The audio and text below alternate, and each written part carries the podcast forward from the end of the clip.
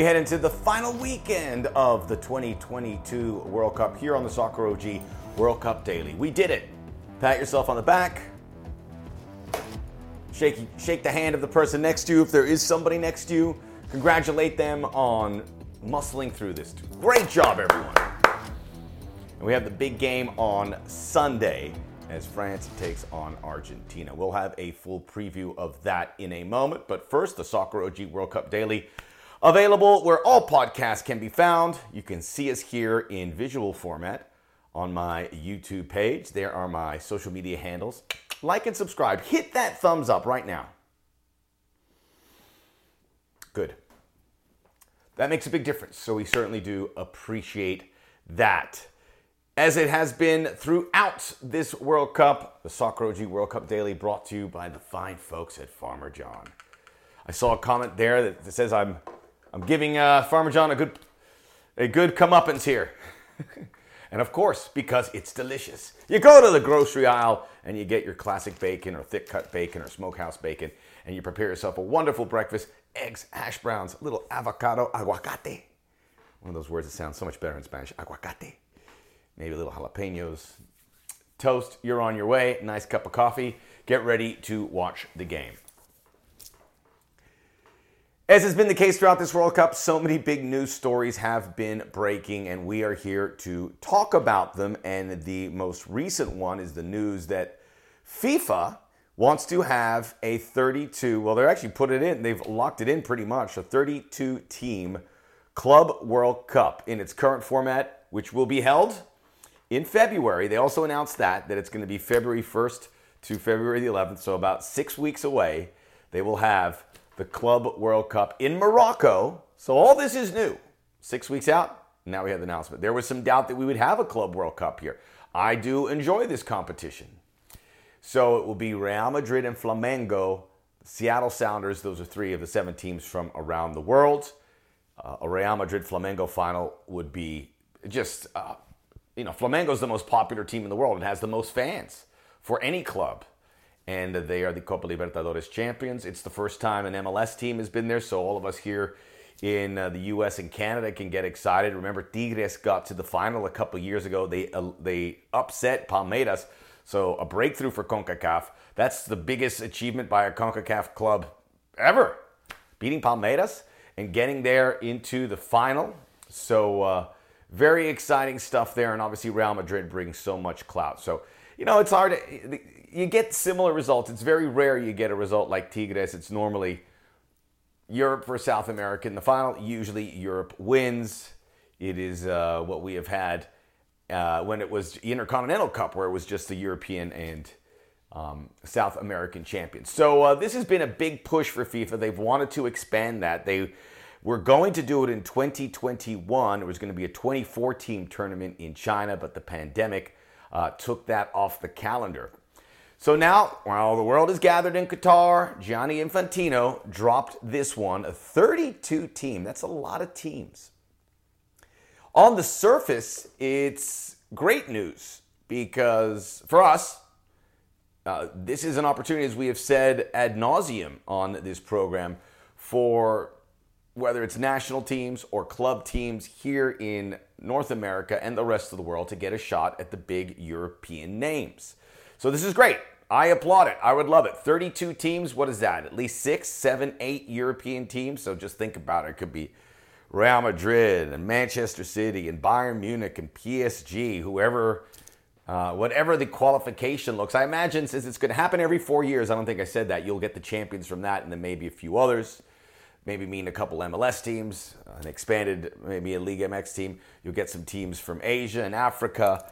And, you know, they always have a team from New Zealand or uh, Oceania, to fill out the numbers. A 17 tournament doesn't really make a whole lot of sense, but uh, here we are, and a 32 team.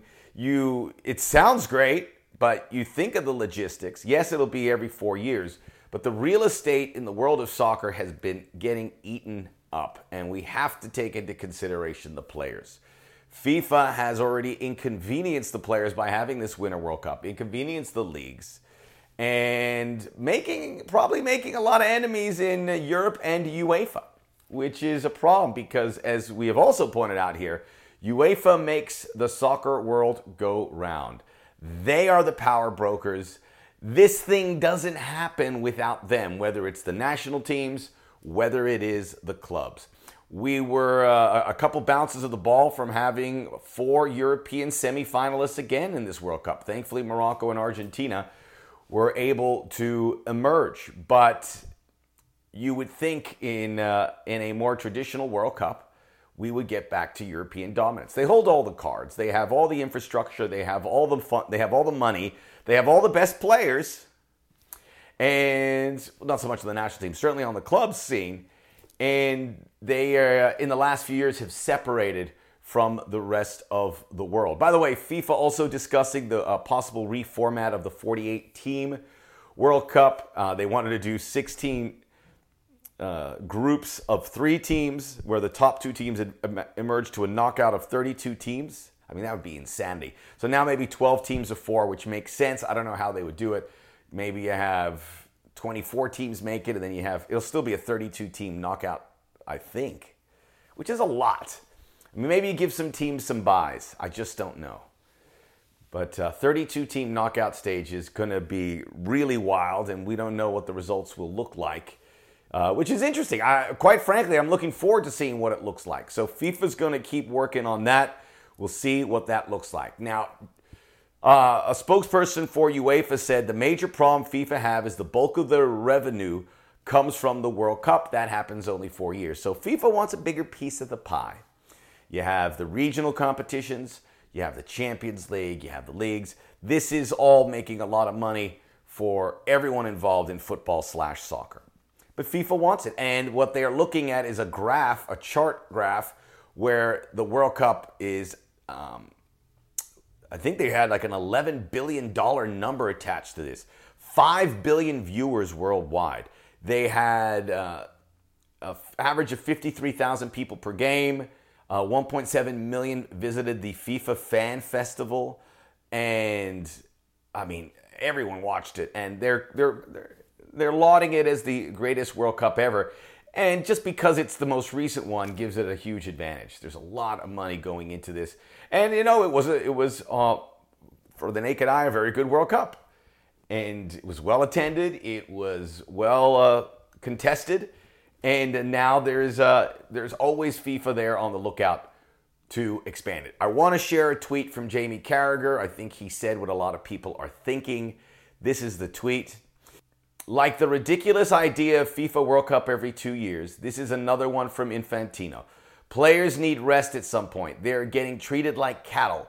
FIFA hate the Champions League and want something similar themselves. European clubs should boycott. Very interesting. Jamie Carragher really hit it on the nail.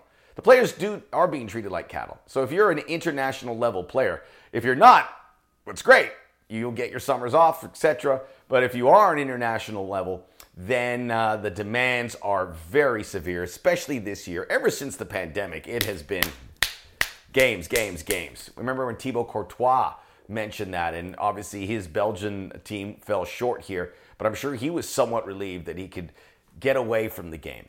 I mean, just in that, you're going to have a moment where some players probably retire early and say, I, I want to spend time with my family.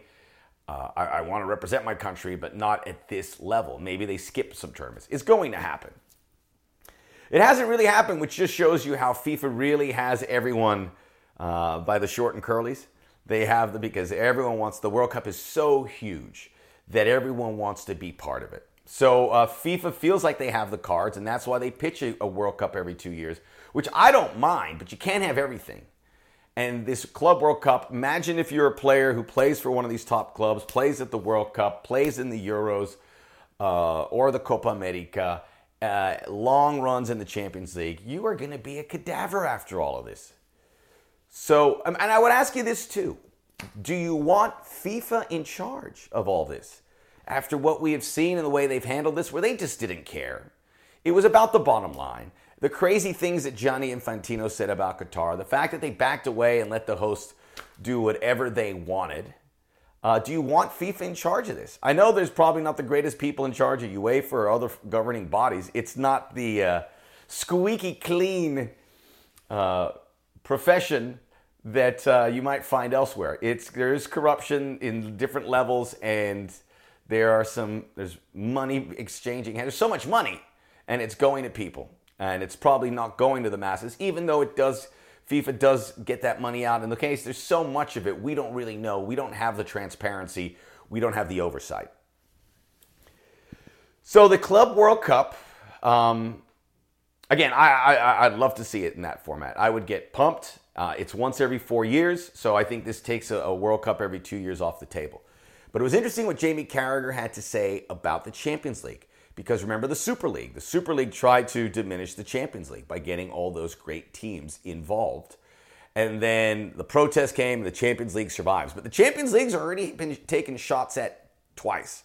So when that happens, you have to be concerned about the Champions League. And that is UEFA's big baby. And it is the biggest club competition. And we all love it. So, but the fact that people are trying to undermine it and get a their own mini Champions League or something along those lines is of concern, and UEFA has to be paying attention. Now, when they did the World Cup and the Winter World Cup, I was somewhat surprised there wasn't a pushback. And Jamie Carragher and the Premier League in particular, because the Premier League is at the top of the pecking order. And they make so much money. I mean, we were ta- I, I tweeted that the winner of the World Cup gets 42 billion. Well, you, getting promoted to the Premier League gets you two, three times that. So the Premier League uh, is probably looking at this and very concerned about FIFA pushing in on their turf. And this could be a very interesting moment in time, in my estimation, because UEFA has a really good portfolio. You have the Champions League, you have the European Championship. It's going to be held in 2024 in Germany. The 2020 edition, which was held in 2021, felt like a World Cup. It was the biggest edition. You had a final worthy of a World Cup. It'll be hard pressed for France Argentina to match what we saw with Italy England in 2021. They have a property on the international level that is not the World Cup, but creeping up to that back bumper. I kid you not. You don't have to deal with the logistics. You don't have to worry about involving Costa Rica and Saudi Arabia. We like to see those countries, but they don't bring that much to the competition by and large. In the business end, you see the European teams. I think in 2024, the European Championship is going to be so huge that UEFA is going to start plotting. And they'll we'll see what they do with the Club World Cup. I'm, I'm, I'd be surprised if they just release eight teams for this 32 teams means you're playing for three weeks at the minimum, probably a month. I'm surprised they came in with 32 teams, maybe 24, maybe 16. To go from 7 to 32, it's a huge leap and very arrogant on FIFA's part. But getting back to the Euros, what if UEFA decides to take a piece of the pie in the case of we're not going to send our teams to the World Cup? And maybe they create their own World Cup. It wouldn't take a lot. I mean, obviously, this would be the independent um, federations would have to look at this. But what if UEFA had a European Championship and they took the best of elsewhere? They invited Brazil and Argentina. Brazil, Argentina, maybe Mexico and the U.S. I know Mexico and USA don't have that uh, pedigree that those two, but they have a lot of money, and that's more eyeballs, and that's where UEFA can expand. You take those teams, maybe Japan, and then you tell the World Cup, have a ball. You essentially have a World Cup there. They want to protect their club game. Why not protect their national team game? We're seeing things happen. We saw Argentina, Brazil join the Nations League. You want to be with the haves, and you don't want to be stuck with the have nots. The U.S. have been stuck with the have nots with regards to the Nations League, with regards to the CONCACAF Champions League. They are you, Europe is leaving everyone behind in the in the regional uh, sweepstakes. That also includes um, Copa America. UEFA has a lot of chips at the table, and I don't think they're in a position to be pushed around by FIFA anymore. They have the leagues, they have a World Cup in the Euros. They do. You have England and France and Netherlands and Germany and Spain and Portugal. Just keep going through that list. Sweden and Denmark, North, Erling Haaland, Turkey. FIFA's got to be careful here because I think there might be a breaking point for UEFA. I don't know how they do it. I don't know what the logistics look like, but at some point, UEFA can play their chips, have a power move. They, I mean, they've already bent over for FIFA with regards to this World Cup and the inconvenience that they had to do with their leagues. I think there is going to be a very interesting. We've already seen it with the Super League. People are talking out of turn. People are suggesting crazy ideas, crazy ideas that come to fruition. And by the way, no one's suggesting crazier ideas than FIFA. I want to see the 32 team Club World Cup. I want to see my guys LAFC playing in there. But this is going to get messy, in my opinion. Speaking of messy, that was a brilliant segue. Um, I don't know if I added two, but they want the Club World Cup to act as like a Confederations Cup. So a 2025 Club World Cup would be in the United States. So more good news. But will we get there is the question. You, you, the Club World Cup can go on without the European teams. It would be good with South America and I mean, it'd be great for CONCACAF and South America and the best from Asia and Africa, but Europe would still be laughing at that. They have I mean, those they have the clubs that people want to see. I I think there's a moment there where the you know the earthquake is going to happen, and it depends on which side you are. And if the U.S. gets any sort of talks from Europe that they want to come over, you jump, you jump. We can now talk about Messi, Lionel Messi, the World Cup. We'll see if we continue to have World Cups. I know I scared everyone with this. I'm just putting it out there because I saw it clear as day. We will preview the Dream Final, France versus Argentina, Sunday, 10 a.m. Eastern Time. That's next on the Soccer OG World Cup Daily.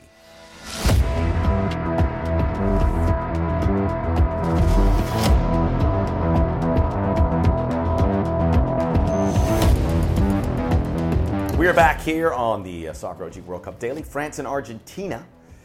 Uh, uh, a final that uh, we could have only hoped for. It's going to be fantastic. The reigning champs versus the resurgent power. Europe versus South America. Yada, yada, yada. Messi versus Mbappe.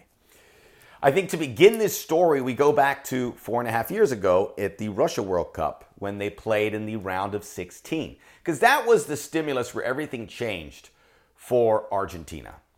Argentina didn't look good in that competition. They squeaked, squeaked into the knockouts, remember? And they're that team that in the starting 11 against France only had four guys that are featuring here. You had Nico Tagliafico, you have Nico Otamendi, you also have uh, Lionel Messi and Angel Di Maria. And of those, only Otamendi and Messi are regulars really in this Argentina team. So much has changed after that result. It was an incredible game. France 4, Argentina 3. Remember, early in the second half, Argentina took a 2 1 lead. France came storming back. Uh, incredible goal in that game. And France advanced all the way and won the World Cup. Argentina started the rebuild. That was the end of Jorge Sampaoli. In came Lionel Scaloni. He would lead them to Copa America triumph and now here to this World Cup final. So the wheels were in motion from that game for this uh, transformation of Argentina to being a team that is a slight favorite to win the game. Although I look at these two teams, uh, France is better on paper. They have some issues. Uh, the virus is ripping through, the virus has been going through the World Cup, is ripping through the French camp. Five players are dealing with the virus, including Rafael Varane and Upamecano, their center backs, Rabiot. Um, uh, Kingsley Coman missed the semifinal because he was dealing with it. So it is a nasty virus. And now reports that Olivier Giroud picked up a knee injury in training and probably not available. There were some things brewing about Karim Benzema, who was initially on the squad and came out, uh, that maybe he'd come in knight in shining armor and rescue the day and become that star striker. From what we are hearing, uh, he's kind of checked out he was invited back to the World Cup. He said no. And for uh, Benzema, he is he's out, he's out of contact with the France staff. That's it. So if it's not going to be Giroud, then I, I, imagine it would be uh, Thuram. But the the forward pecking order is really really uh, compromised for France. They need uh, Giroud, who's been sensational in this, and that's a big reason why they're here. Is what Giroud has been able to do. It's a big reason why Argentina is because they have a number nine who's scoring goals. But even with Giroud out, you look at the two teams in France are better on paper. Goalkeeper, slide edge, I would give it to uh, Emi Martinez, although you would take uh, Lloris in a, in a heartbeat. Defensively, with Upamecano and Varane, who have been injured or been sick, you still take France. And you also have Theo Hernandez, who to me was the left back of the tournament. Check out my video that I posted yesterday. So defensively, even though Otamendi and Argentina have delivered the goods here, you would rather, I, I think most people would rather take that French group. Midfield, again, uh, you probably go with what France has been able to do. Tchouameni, Rabiot. Uh, Argentina's midfield, not really a strength. You get into the attack, and it might be a push with Giroud out. With Giroud there, France, I would take Griezmann, Dembele, and Mbappe over Messi, Alvarez, and whomever else, Di Maria. So outside of goalkeeper, I give France an edge, a slight edge in most of those categories, but an edge nonetheless. Um, France don't make mistakes. They haven't looked great in the quarters or semis, but they don't make mistakes. Argentina haven't really either, but it is certainly something that has come into view. And you figure this is going to be determined by a mistake potentially. We'll see who makes it. But these two teams have been really clean. Um, both of them have two World Cup titles, both of them looking for that third one, which would put them in very elite status. For France, it would put them at number one for me because they have won three World Cups, all since 1998, and they've played in four World Cup finals during that stretch. Um, this is game 64 of the World Cup, and the particulars are riveting. Lionel Messi, he will play his 26th World Cup game on Sunday. That is a record. 26 World Cup games. He has that record for Argentine players after he scored 11 goals. Um, there's not been a repeat champion for 60 years, so France is looking to do that. They're doing that in the modern age, which is really incredible. Um, but recent developments with Giroud and the virus have to swing this in favor of Argentina. Everything is in Argentina's court, it seems to me. But when I think about it, it's too perfect. And the pressure for Argentina, who have done magnificently, and they had 90,000 for an Argentina game at this World Cup in one of the stadiums. This will be at the Lusail Stadium. And the country is completely uh, overwhelmed, as you can imagine. So much pressure on this team. France are obviously playing with pressure, but nothing compared to what Argentina will do. The managers, we haven't talked about the managers. As great as Scaloni has been, I mean, this has been this World Cup has been an absolute masterpiece for Didier Deschamps. He has pushed the right buttons. You looked at the possession in the games against England. They had 43%. They didn't need the ball and they won that game. They had 37% against Morocco, got the early goal. He knows how to push buttons. He is the more experienced player. He's played in a World Cup final, and now he is coaching his second. Didier Deschamps is the best manager in this competition period. So now that I look at all that, I, I was, I was going to pick Argentina. I think this goes, I think we go to extra time and France wins it in extra time. I, I can't believe that.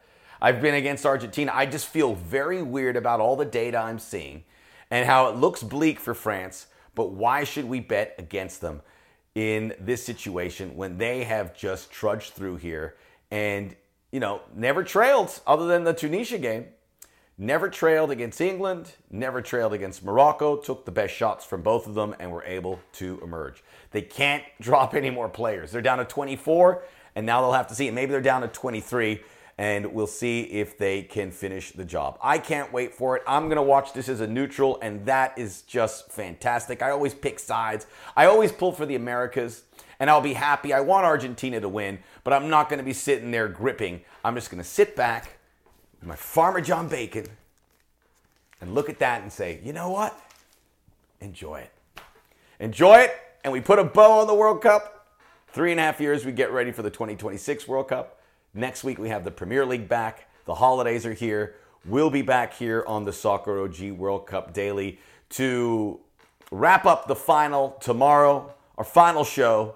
And uh, if I don't get a chance to say it, but I will, I wanted to thank everyone for tuning in. This has been so much fun for me, and I appreciate all the wonderful comments. Keep them coming and enjoy the game. These are precious. The World Cup, even though FIFA wants to do it every two years, it's still every four years or every four and a half years.